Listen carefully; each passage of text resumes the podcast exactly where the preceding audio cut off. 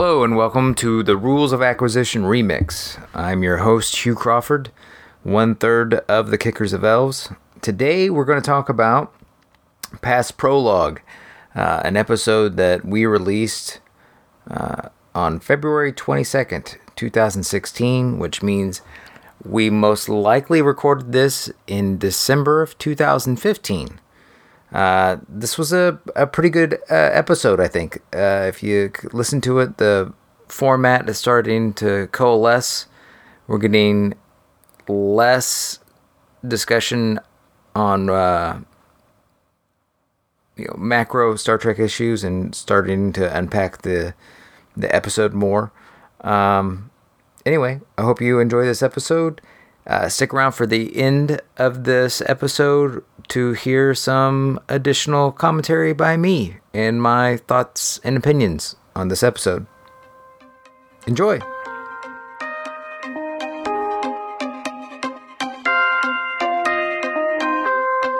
Tarkalean tea. Gold pressed latinum. Oh yeah. Bilitrium bombs. Structural integrity fields. Oh yeah. Klingon cleavage. Homoerotic spy crap. Oh yeah. It's time for the rules of acquisition. Hello, and welcome to the Rules of Acquisition, a podcast where we will be talking about the greatest television show ever made before the year 2000, perhaps. Uh, Star Trek, perhaps. We'll say yes. Yeah, sure. Uh, Star Trek, Deep Space Nine, the precursor to the golden age of television. Maybe. with me, as always, is uh, I'm Wade Bowen, and with me is James Nolan Hello, guys. and Hugh Crawford. Hey, how we doing? Uh, I'm doing good. Hope y'all are doing good. You're doing good? Yeah, I'm doing very good. Okay.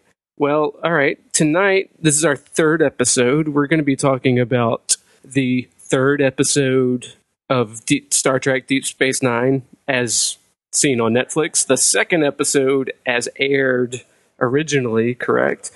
Yep, that is that's correct. All right. And this is a past prologue. Yes. A Tempest, Shakespeare's Tempest reference, I believe. Okay, yeah, I had a question about like what the title meant, but before we get into that, uh, yeah, maybe we just want to start with a short description. Yes, according to IMDb, past prologue first aired on January 10th, 1993. And the description is Tahna Los, a former Bajoran terrorist during the occupation, asked Sisko for asylum on DS9.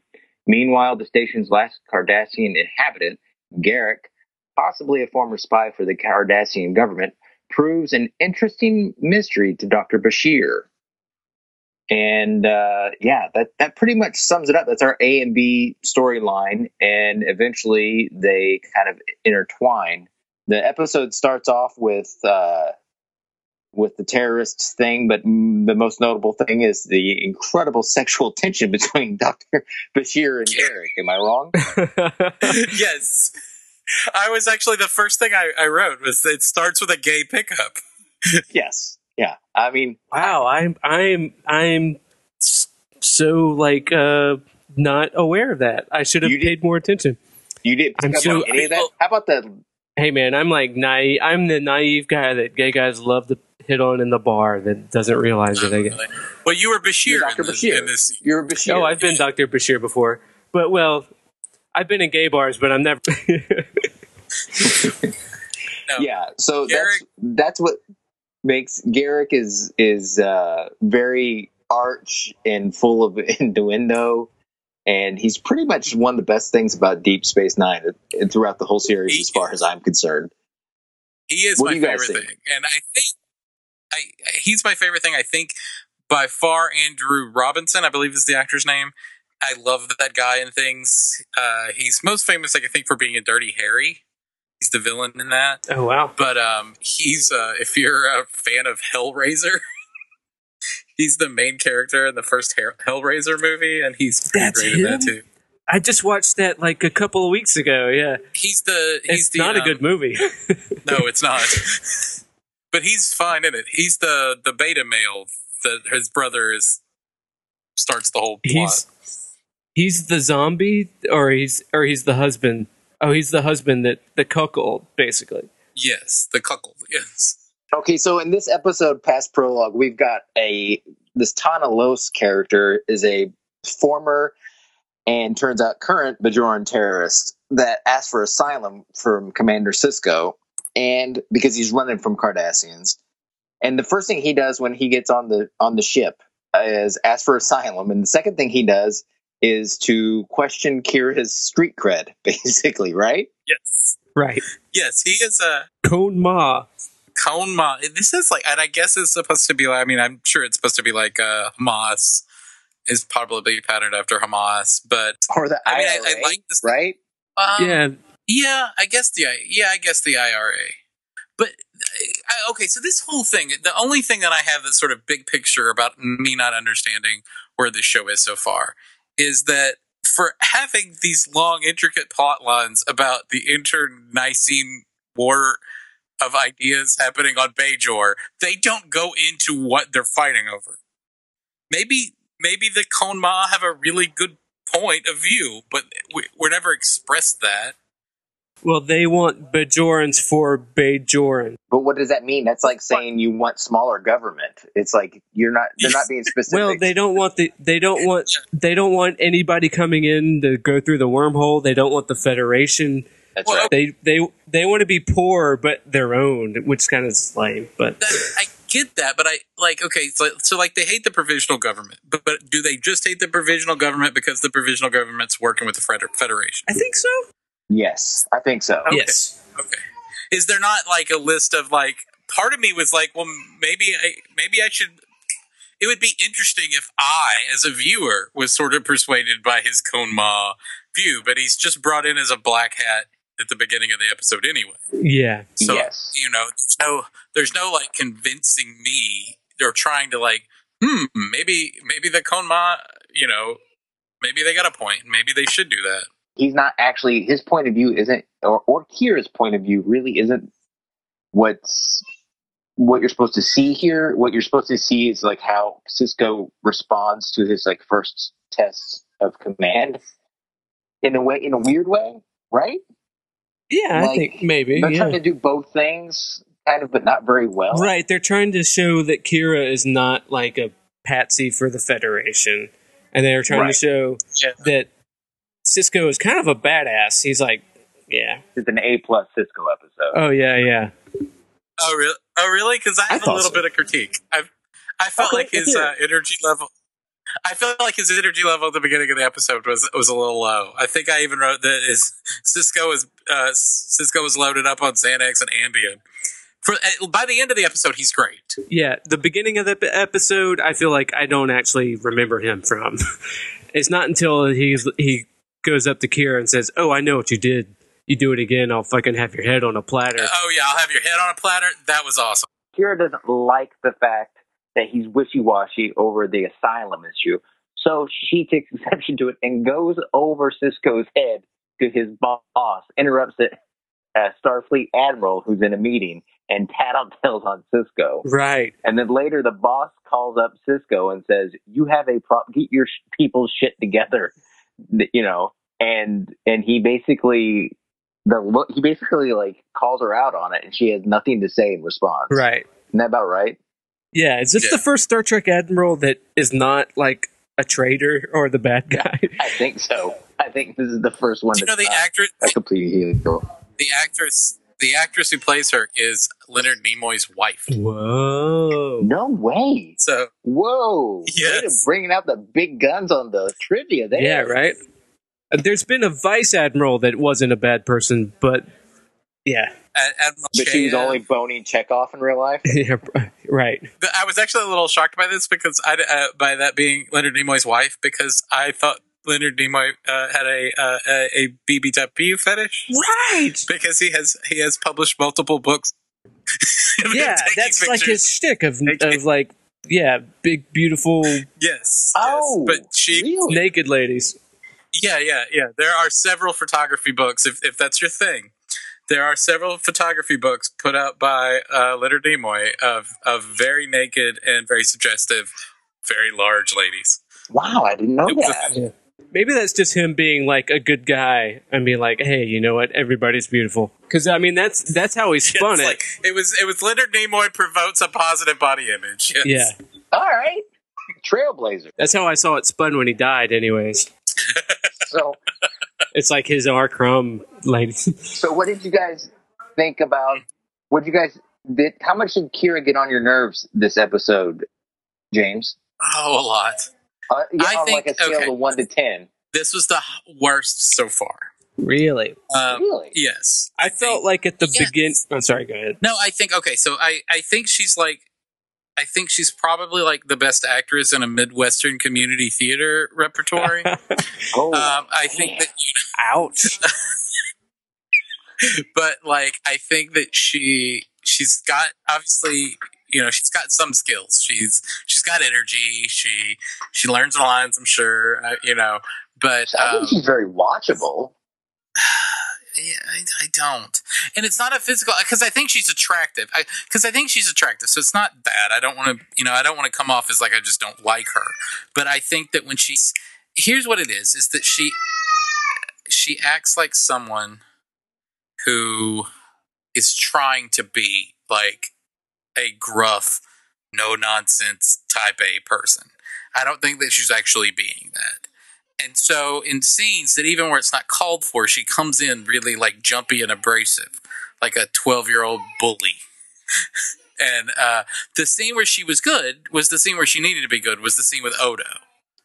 Uh, yeah, that's that's what I thought. I like I wrote Yeah. like at the beginning. I thought she kind of overdid it with like I'm an angry, Yeah. pissed off person. But by the time that Odo scene, I'm angry and I'm going to she does about a pretty good job. I thought. a politician. Me? What?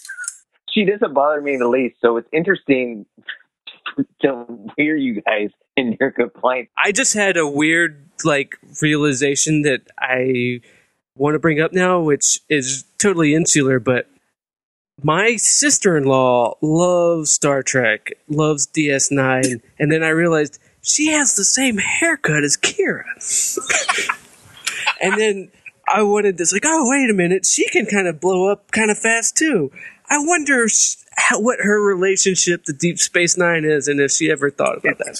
Nerys. Yeah. Well, but I'll save that. Maybe we should have her on and have her opinion about that before I make any We should have her on. really gross, get me in the doghouse assumptions that will like bite me in the ass. Because I love my sister in law. She's great. She's great. We all know your sister-in-law. Yes. The one thing I would say is that the scene with the Odo, the thing that I wrote down for that is that uh, they have this like term in uh, wrestling where it's called carrying someone over, where like if the the wrestler who's supposed to lose the match is a much more skilled professional wrestler, like he can lose in a way that makes the guy winning look good. Like that was like that was like what Randy uh, Macho Man Randy Savage was known for, is he could make you he could lose making you look great winning. And I felt like that's what Odo was doing in that scene. He was carrying Kira over. Hmm. Like I, I noticed that there was decisions that René Auberjonois was making that was like decisions that would get her a better performance out of her. And I really liked it. I thought it was uh, I thought that scene worked and that was the scene that had to work for the episode. So so no, it was good. One of the um, one of my hi- one of the highlights of this episode for me was the introdu- reintroduction of the Duras sisters, the Right. treacherous Klingon sisters from the House of Duras from Star Trek: The Next Generation. You guys were you guys uh, surprised to see some more Next Generation holdovers pop up so early in the series? I mean, I, I knew I'd seen it before, so I knew they came in. I was like, oh yeah, them Klingon chicks. But does it I have surprise no you? I guess that they're that they're pulling that move out. A little bit, maybe, yeah. Because yeah, they play. Yeah, they're playing a pretty big role, and you know what? Those actors were probably really excited to come back. they're really they're like- good at what they do. Yeah, They're- yeah, they're- yeah. they're great characters. I really liked it. As far as villains go, the Duras sisters I thought were really used well, and they're they're fun to watch. And they come back later on, I believe. Yeah, I know, And this- and it's good too because you know, like they're like, oh, we're played out. We're not coming back to the next generation. But Yeah. holy shit, we get to do this again. Oh, this is fun. But Yeah, they, Was they're this, great. this was a quirkless episode, right, guys? It was Quarkless and Jakeless and um yeah. No Jadzia? Jadzia had like a line at the beginning, so and maybe another, you know. It Pretty pretty low, yeah. How irritating was Dr. Bashir in this episode? yeah, well I was I was yeah, the Dr. Bashir Dr. Bashir is just like I don't know where they're going with this character. I don't know is he supposed to be stupid? Is he supposed to be uh Wet behind the ears? really wet behind the ears or is he supposed to, I mean I think he's probably supposed to be a little bit arrogant and uh immature, but I don't know like I I just get the feeling that like he's not I mean he's doing a good job of saying his lines and being in the scene and conveying emotion. So it's not but he's not doing a good job of like defining who his character is. And I don't think the writers are either. Yeah, I think it's clear that what we know about Bashir later on, the writers do not know yet. It's only like Yeah, the that was third clearly episode. retcon later on. Yeah. Because he's a fucking idiot here. Like, come on. Like, He, he, he's almost unwatchable to me. Mm-hmm. Like, Mhm. I mean, the scenes with Garak, Garak is clearly carrying the, those scenes. you know what I mean? He's the one that's the most watchable. Well, yeah, yeah. And I remember just yeah, he's definitely. yeah, not- Garak becomes like the. I mean, like I, we said this earlier in the podcast, but I mean, he becomes. I mean, he is sort of a fan favorite of everyone, but like I think he's particularly like, you know, he brings. Okay, okay. So here's I'm going to bring this into a larger point that I'm working on with the show, is that I don't think that we. I think a lot of people talk about the problems that Deep Space Nine has, especially probably in this early season. And they, they talk about it being long and complicated and needlessly complicated. I don't think it's got that. I think it's got kind of just a, I think it's kind of sleepy show. I think that it, you know, there's long pauses. There's not a lot of action. There's this low hum that proceeds over the entire show. Everybody just has this sort of bland, sort of rat-a-tat nonsense. So I think there's just, it's hard to sort of, like, they never, like, grab you on a sort of at a visceral filmmaking level at any point in the show uh, early on. Early on. And so it's just like, I find myself where, like, you know, like if you answer a text while the show's starting, while we're, while reviewing the show, it might be five minutes, but or I'll go like, I haven't been watching this in a while. I gotta like rewind it back. Like for instance, you have the Dura sisters. Is that their name? Duras sisters come onto the promenade and beat up security officers. You could, from a filmmaking perspective, show that, or only show people talking about it after it happens. They opt for the talking about it. like, That's a fantastic Like- point. yeah, that's indicative of what Star Trek does in a lot of ways. Uh-huh. They're like, oh, well, we could show this cool action stuff, but we're about ideas, so we're just going to talk about shit. Well, exactly. This exactly. whole series, this this first season, we talk about bottle episodes within Star Trek at large. They're like this oh, whole this whole bottle this whole this whole series is a bottle This whole episode. Yeah. is a bottle series. Right. So they have this idea. So you have like everybody's talking, everybody, everybody's talking in this in this Star Star Star Trek speak, and that's fine. You you get used to that in the show. But like everybody's talking, and there's this low, comfortable white noise hum through the whole show, and like it's just it's sleepy time, and it's time and and I wish like they have these moments. But the great thing about Garak is that he's so weird and yes, so flamboyant and such an interesting character. And then once you get into it, the character is a complicated enigma unto himself. So it's rewarding, you know. It's it's a great sort of marrying of an interesting character mixed with really interesting acting choices, and uh, and it really sort of it's such a breath of fresh air for the show, and I'm excited that we got to an episode about him. Yeah. Well, I think I think what you're picking up on is something deliberate, a deliberate choice that they've made early on with the whole Western theme. Like, especially when you're Mhm. picking up on on Avery Brooks's choices of being like dialed down to like a one at the beginning. He's sort of like this sleepy Mhm. town sheriff who who kind of like sighs and has to do. No, seriously, don't you know what I mean? He's like No, yeah, he's like it's he's like a, a pencil pusher. You know, he just everything is so provincial, and sleepy, and it feels very deliberate. You know what I mean? If you were a cast director or if you were a showrunner or executive producer for a show, when someone said sleepy detective, would you ever say, give me Avery Brooks? uh, Like, I would. T- I don't know. I think I like all the choices. Unlike you, you, you no, no, he's great. Yeah, they gave him Avery Brooks when they said we need a black captain, and like, oh, Avery Brooks is a good actor, Yeah. we'll give you him. Forest Whitaker told us no. right. this is something that I wanted to bring up, and and and and Wade accidentally kind of hit upon it, and, and I'm surprised it, this is we're three episodes in, we haven't really talked about it, but he is not actually a captain; he is a commander. Commander. No. That's right. Yeah. They act, but here's it's a deliberate choice that the showrunners made.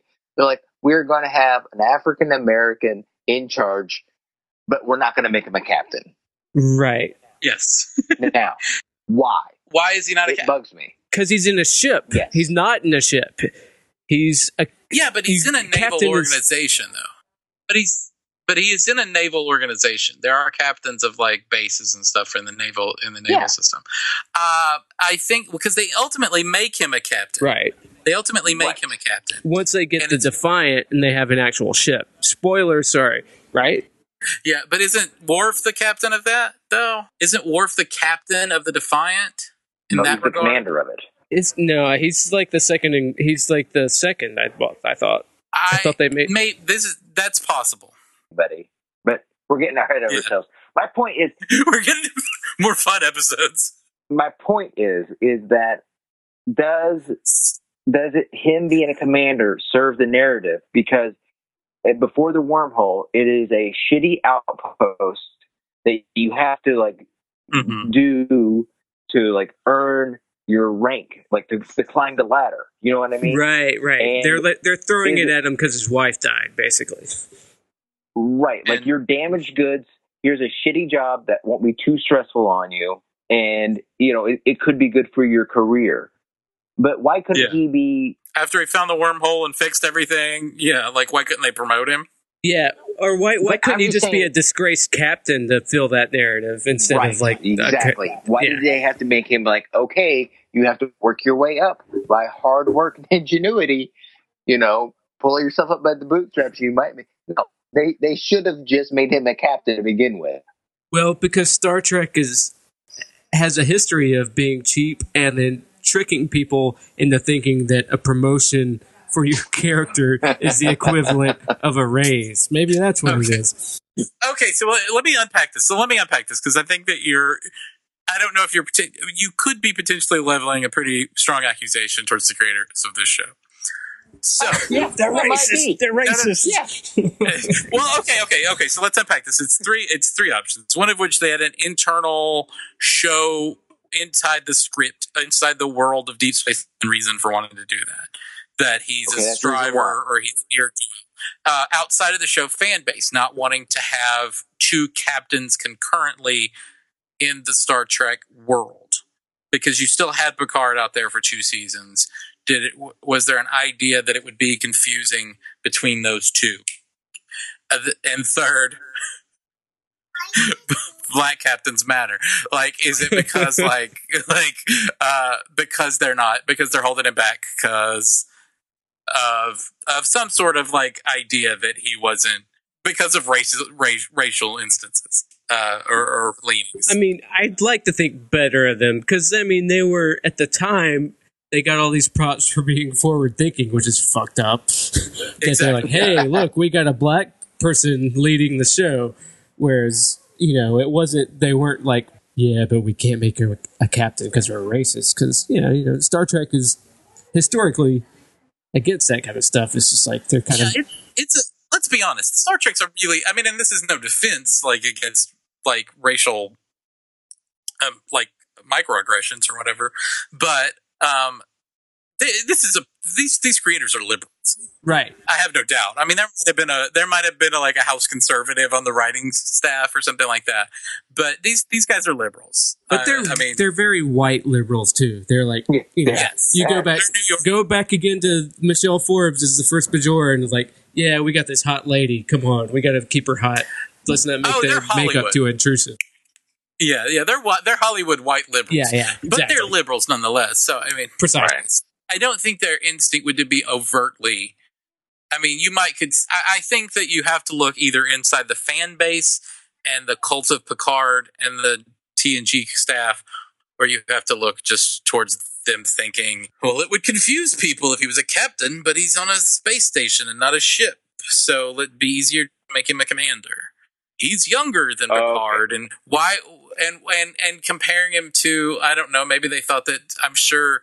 I'm sure you live in a bubble where you're getting thousands and thousands and thousands of pieces of fan mail, and you go to these conventions, and people are crazy nuts, and even like an actor like Jonathan Frakes can seem like the biggest actor in the world in these conventions. And you think, well, if we promote him, I mean, I know that it's not within a chain of com- a certain specific chain of command, but if we promote Avery Brooks over Jonathan Frakes, that might make people bristle and just reject the show. Right, and it and it's also it was like the mid to late '90s, which were different in the sense that like there was a sense back then that everything was a big deal. Like, I mean, you know, MTV had the first gay kiss, and people were losing their shit, mm-hmm. kind of thing. Like, and they they they never even contemplated having gay characters on Star Trek, even with their whole, you know, diversity kind of. T- tease later on, they do have a, this show does have a lesbian kiss in a few seasons. From Yeah, oh, right. But at the time, you know, it was like they were, and then I feel like Star Trek, especially in network shows, were so beholden to like, oh, well, you can't do this yet. We're we're white liberals and we want to do this, but you can't yet. Yeah, that's a good point too. That the whoever was the head of the syndication of this, those suits, the UPN or CBS or whoever was calling the, the suit shots on this, and the Oh, it's advertisers, they're not they're not liberal. Yeah, Paramount. Paramount had to sell it to the yeah, they're not liberals. So right. yeah, they're- so I think that, My that, point that is somebody's racist. Oh yeah, there's definitely some racism in there. I don't think the showrunners are overtly racist. They've got their institutionalized racism that you know Right. we're we're three straight white guys talking about it. Yeah, Rick Berman later on said that the reason that they ended up promoting Sisko to captain was because they got sick and tired after what's her face uh, after Jane Katie Mulgrew Janeway, yeah. Ja- Janeway Janeway came in after they brought her in as a captain of the Voyager that people were talking about the three great Star Trek captains and that Avery Brooks was never in the mix. So Yeah, that's a shame because everybody agrees he's better than fucking Janeway. Right. Anyways, right? She's great in Orange is the New Black though. I actually like her too, but you know what? I like I like Sisko more than Janeway. I might like Sisko the most, but I like it's like you know whatever captain I'm watching at the moment seems to be my favorite. You know Right? what I mean? yeah, because I mean I fucking love Picard, but then going back and watching uh, Kirk was pretty good too. Like It's a weird, it's a weird thing. Young William Shatner is great. right? You talk about affected speech. you talk about Avery Brooks going high. You talk, and then yeah, William Shatner. I got a, I got a, I got a daughter emergency. I'm sorry about this, guys. Hey, no, I feel bad. Cool. Hey, I'm gonna go pee again. We could do a, an audible.com right now. yeah, this Uh, this is where our episode is brought- sponsors come in, right? Insert sponsor message. Okay, so uh, we're talking about we were talking about Sisko and how great he is in this episode, and how basically uh, we think he's been short sheeted by uh, by being made a commander. Really popped out in this episode for me because he's being called commander an awful lot. You know what I mean? Mhm. He's referred Oh, to by as commander a lot. Um, I don't know. It just really stuck out and really bothered me this time around. It It's bothersome, and I mean, I feel like arguably he's got a much more power than any of that because he's actually what he's doing is specifically involved with the politics of the Federation. You know, he's Yeah. essentially being an ambassador. You know, right. and it's so much more complicated than what.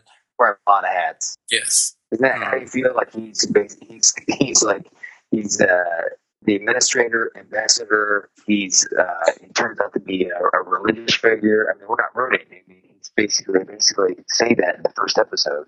Uh, Yeah. I'm sure if a toilet gets clogged, he's the one that has to get up in the middle of the night, and go punch it on the station. You know, he has to call O'Brien about yeah, it. Yeah, I mean, he's asking like like this idea of whether to allow a country to take a political prisoner which was all, all his deci- like was he was he to give him political asylum or was he to return him back to Cardassia? And the decision he made could have shattered the peace treaty between the two countries and and started the whole war over again. Is essentially what could have happened there.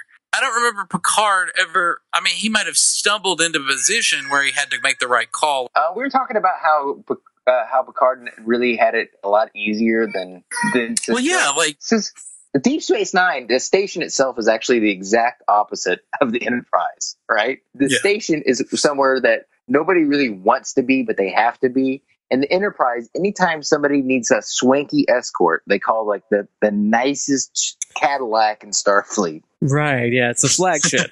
It's the flagship, Yes. and and that's the whole thing. Is that Picard's got the best barber? He's got the best everything in Starfleet.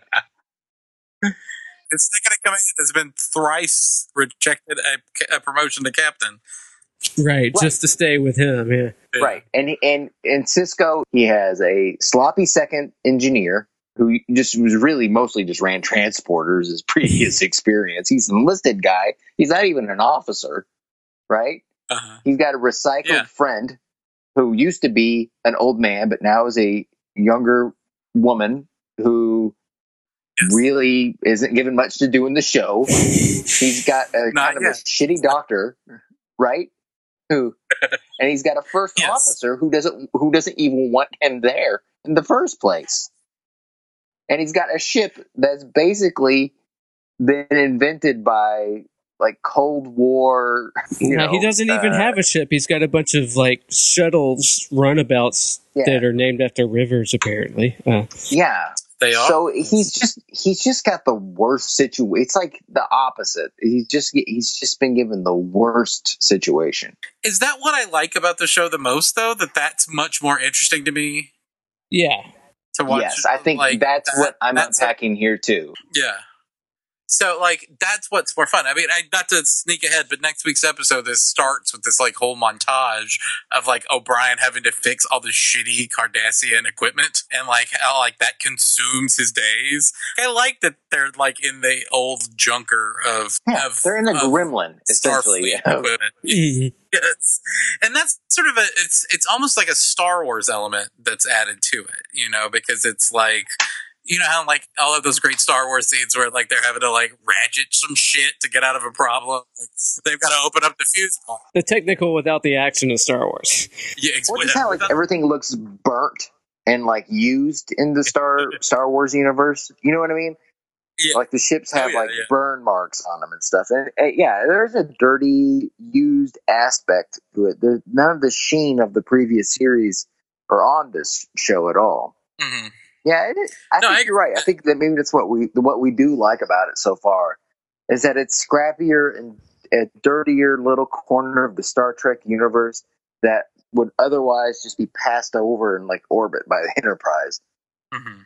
i totally agree Yeah. So, did we finish talking about what happens in this episode yet? Uh, I think Um, we pretty much did. I mean, uh, it turns out that the terrorist is still a terrorist, and he and he wants to bring and he does and he wants to close the wormhole with He a bomb, to- right? Right, right, right, right. And Kira basically also- gets talked out of doing the right thing by Odo, right? Right. Odo calls the principal on her, basically. It's like, yeah Right. it's like, she wants to talk to you. Yeah someone down here in security wants to talk to you so yeah no i and that scene is is great and probably one of the better acted sequences in in the show so far Oh, Um, totally. Yeah. Um, one thing I did write in my notes, I'm just going through my notes of anything I asked, is that uh, going back on this subject of I don't think Nana Visitor's a very good actress. Uh, in the runabout, when she's having to act like she's surprised about being the Cardassians and the uh, and the Federation triangulating them on that on the handoff with the Latinum or whatever, she's acting like she's surprised, and I was and I just wrote "Nana Visitor has trouble acting like she's acting. Maybe, maybe Kira is a bad actor, and that's good act. I don't. It's though I I this is something. This is the first mention in Deep Space Nine, anyways, of gold pressed latinum. I believe. oh, is it? Oh, okay. I don't think it was in. Maybe they do in the first one. I did read a dork a dork note on Memory Alpha, which was like, "This is the only time that Gold Press Latinum is talked about in units of measure and units of weight instead of numbers of bars." Oh, okay. Uh, okay. so they were still sort of working through uh, Right. how, how, what it is, what Gold Plus Platinum is.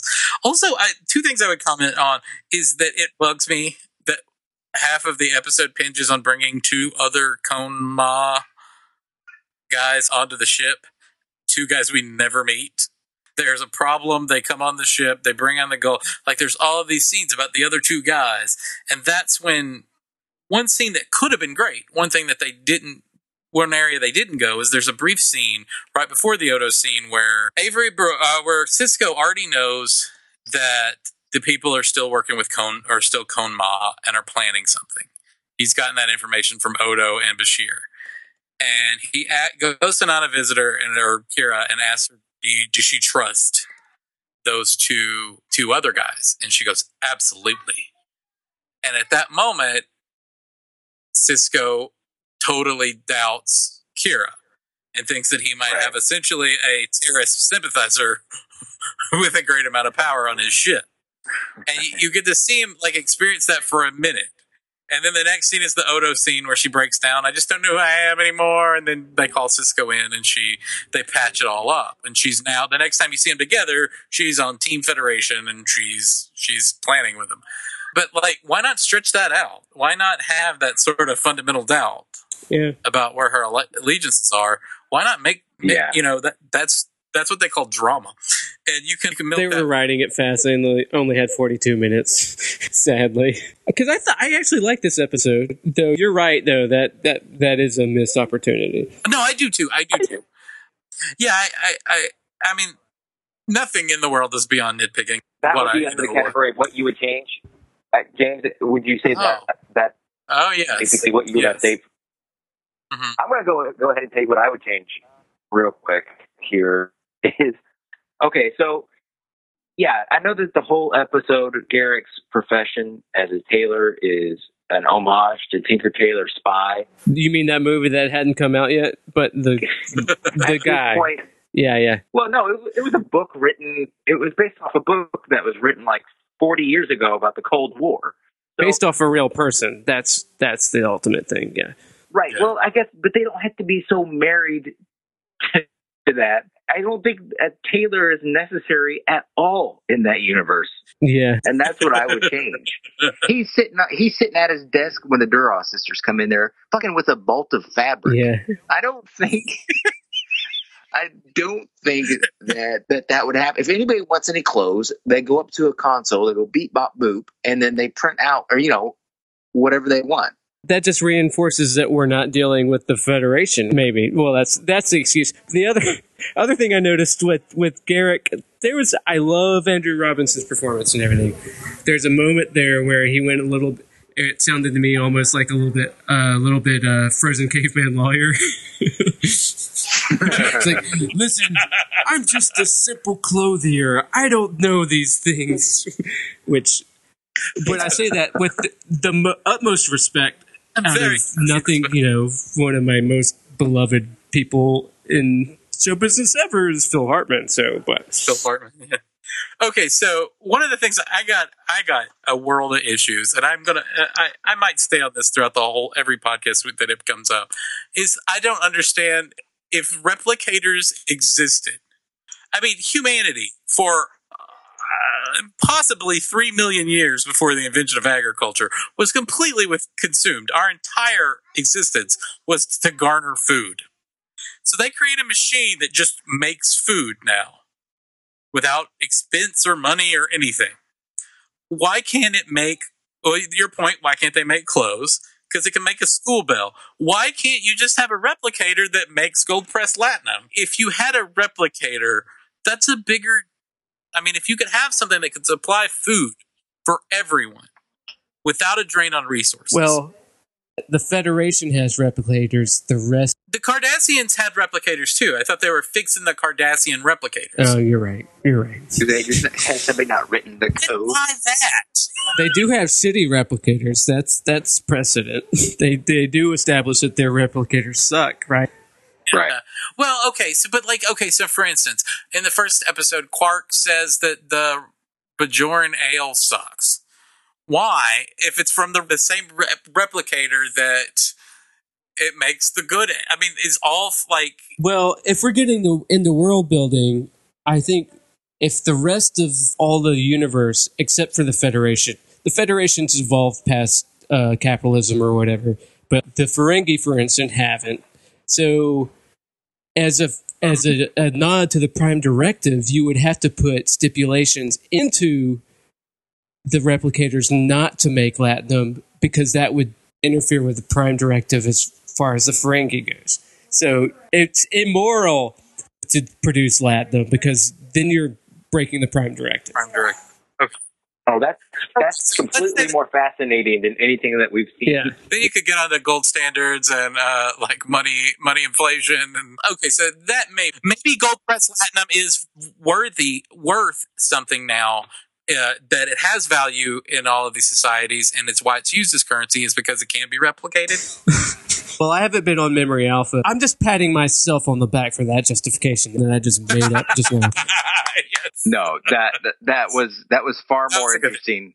I think is that what what would you change in this episode, Wade? Anything, or was that pretty much it? Uh, yeah, I, I would throw in that bit about gold press mat latinum because after that last episode, Yes. I, I like this one a lot. Um, Yeah, no, this was a good episode. I mean, there wasn't. I mean, I, the things that I, you know, my critiques on it are largely production based. Like, Yeah. you know, th- but it, it Or like seems like the dir- basic storytelling. yeah, yeah, It's like, Like you're in a visual medium, and a- any any visual medium, you're supposed to show, not tell. And they there's just a lot of standing around and telling. right. Oh my god, on flat angles up against flat backgrounds, that bothers the shit out of me. That's just a problem with Star Trek in general. Yeah, they're very, it's very of its time, not dynamic. I will say that the the one show that's the shows that started to break out of that were the later Deep Space Nine seasons, where they started to do more sort of advanced sci-fi sort of filmmaking, having not just uh not just nice soap opera lighting, everybody standing in a semicircle talking against a flat Right. background. Um, Well, that's kind of that's kind of the genre Right. for Star Trek in itself is like based on space Twilight Zone space radio plays where they're just the visuals aren't the the visuals are boring and they're just you know it's kind of kind of Yeah. the way that but you're right it is, it is a fault Yeah, yeah, and it, it, I mean, and I get it with lighting because lighting can really like to get. From my understanding of how TV shows go, it, to get better lighting or more like cinematic lighting, that takes time, and time is money on filming these things. But just put the camera somewhere nicer, you know, just to actually Right. get more interestingly framed shots, doesn't take that much more time. Um, especially when the set is all evenly lit like it is. Right. So that would be one thing I would just like, can't you just tilt, you know, just because it is so, it is so flat at this point in the show. And that is, uh, the worst, the worst Star Trek episodes have that too. So, right right Yeah. All right. So any other, was there something you said you changed Hugh or did you already tell us I forget Yeah, there was a Tinker. It Oh, was like right, being right, right. So married to to Garak being a tailor. I love yeah. Garak as a tailor you would change, you would change the fundamental job. I mean, cause Garak stays a tailor throughout this entire show. Yeah. Oh, he's he's sitting there, he's sitting around fucking with bolts of uh, fabric for this entire seven years. Right. Yeah. He, that's his whole excuse for being on the station at all. What would you replace it with? a replicator. But then how do you No, what- what would you replace you have to- Garak? you have to have Garak or else if he's just a talking replicator, that's really that's even worse. I would maybe maybe have him be an an, an accountant or some like offer a service that people need, but not necessarily a product that people You need. you make him well, he's like an artisanal guy. Like, oh, we could replicate this, but you want uh, a, a What it, well, he could have a job that only he could do that wasn't service industry based. That that couldn't be done with a replicator. I mean, like I don't know what that like. I have a massage parlor. well, we already know the holodeck can do that. Yeah, That's true. Yeah. Uh, with big. s- and we'll and we'll lick your back. That's right. Um, He could run a Turkish bath. well, we've already established that we can't have any gayness in this series yet. It's still the '90s, so also, is Quark? I guess with Hollow, I was going to ask: Is Quark? I just always assumed that Quark was also a pimp. yeah, That they just never went into that because he runs because a, he's a saloon keeper. and he runs his own holodeck. But with the so it's the holodecks that he's pimping, and that's more that's cooler. yeah, there's the Dabo girls, but they have their own agency and they deal with them in later episodes. Are the the, the Dabo girls are unionized? well, that's I believe that's a whole plot theory. Oh, that's yeah. spoiler territory. We're gonna get into that. Oh yeah, I don't even know if I I don't even know if I remember this whole well, plot. Uh, oh, that'll well, that'll remind you later. yeah, you'll you'll know. I don't want to say anything. No, All right, oh, I think we about covered it for this week, don't you guys? I do. I, I think I think we did pretty good. Yeah, Are we are we, are we ready to say goodbye? I I believe. We'll see you guys next week. Yeah. All right. All right, until next week. Thanks for tuning in to the rules of acquisition. Please follow us on Twitter at Acquisition Pod. No Kickers Podcast actually. Send us an email at rulesofacquisitionpodcast at gmail.com. You can turn this off now. It's pretty pathetic that Okay, we're back. That was the episode. Uh, that was a lot of fun to listen to. One of my favorite things listening back to this uh, episode was hearing Wade uh, d- describe his sister in law uh, in terms of uh, Kira Nerys. Uh, that was sort of like a, a high wire act for me. I was wondering if he, what he was going to say, if he was going to get in trouble. Then at the end, he he, pulled it off, and and uh, I think he got a, a pretty clean exit. Speaking of Major Kira, I forgot how much uh, that character really annoyed, or rather, not the character, but Nana Visitor annoyed James in this episode. He went on and on about how much he was put off by Nana Visitor's performance. And then to cap it all off, he, uh, goes on to explain that he is attracted to her. So, you know, it's not a it's not a looks thing. I don't know. that came off. I understand where he was coming from, but for some reason, all these years later, that that seems more uh, entertaining to me. He goes on for several minutes about how he hates the performance, and then caps it off with how well, once everybody makes sure that he still finds her attractive, then that's not the problem. Um, I was really surprised at my. I forgot about my irritation that they didn't make Sisko a captain right off the bat. And I went after I listened to this episode today to do a little bit of research to see if I could find something from the showrunners, uh, get some clarification on why they didn't just make him one off the bat. And I couldn't find anything concrete. I I googled and googled, and I still couldn't find anything. I think I, I saw a lot of fan stuff on message boards explaining that the character was too young at the time and he was barely in Starfleet because, you know, he was wanting to quit, all this other stuff. Um, sort of going over the same territory we did in this episode about why he, he started off as a commander. Anyway, that was a little bit disappointing. So, if any of you out there know or have heard why the show's creators um, wanted him to be a commander and not a captain, uh, let me know. That would be awesome. Uh, what else? Okay, well, we went into Leonard Nimoy. Leonard Nimoy came up because his wife was in this episode, and James made him sound like he uh, had a certain. Uh, he had like a certain type. I think R. Crumb came up as a comparison, and I, I was wondering if that was a fair assessment of his photography work. And you know what? It's a little bit it's a little bit unfair. He has released or he had released three collections of photography, and one of them was the Full Body Project, which was referenced in this episode, and that came out in 2008. But before that, he had um, a photography collection called Shekhina in 2005, which is um, a photography book representing the feminine side of Jewish divinity as visualized via the imagery of women with commentary on Jewish tradition and scripture. So I mean, it's um, it that's that's a different nature book than what what was talked about in this podcast. And he's got he had one in 2010 called Our Secret Selves, which was about it took some people who imagined that they had like a secret life, like an alternate alternate ego and explore that in photography. So you had like CEOs dressed up in dinosaur costumes and stuff. It wasn't. It was. Uh, it, it wasn't pictures of naked ladies, as, as far as I can tell.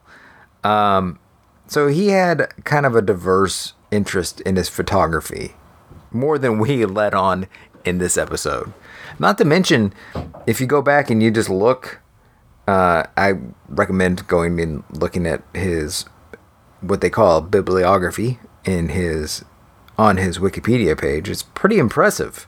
Um, he put out several volumes of poetry starting from 1973 all the way up to 2002.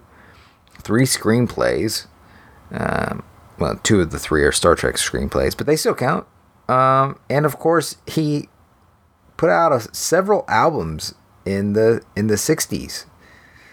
So you know, these are great. These are great. If you ever go, you should Google some of these album covers because they're just a lot of fun to look at. Uh, 1967's Leonard Nimoy presents Mr. Spock's music from outer space. 1968's Two Sides of Leonard Nimoy. Uh, 1968 again with The Way I Feel. That must have been a busy year for him. 1969, The Touch of Leonard Nimoy. That's got one of my favorite covers. I looked that up on um, on eBay looking looking for a copy a couple days ago. And the last album of his was The New World of Leonard Nimoy. So, yeah, I mean, he's sort of a renaissance man in the you know, did a little bit of everything.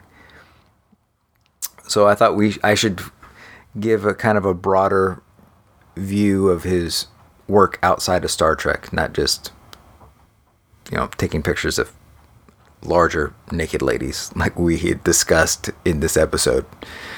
Uh, speaking of Spock, we are doing a roundtable discussion with our Patreons patrons rather on our Patreon uh, Sunday night.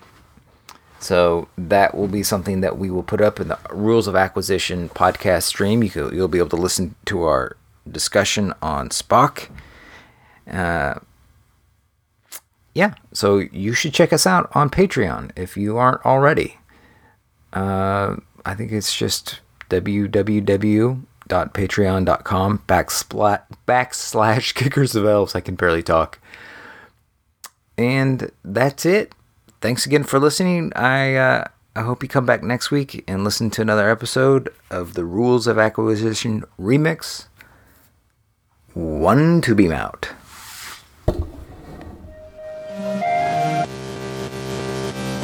We believe in you. We know you are better than this.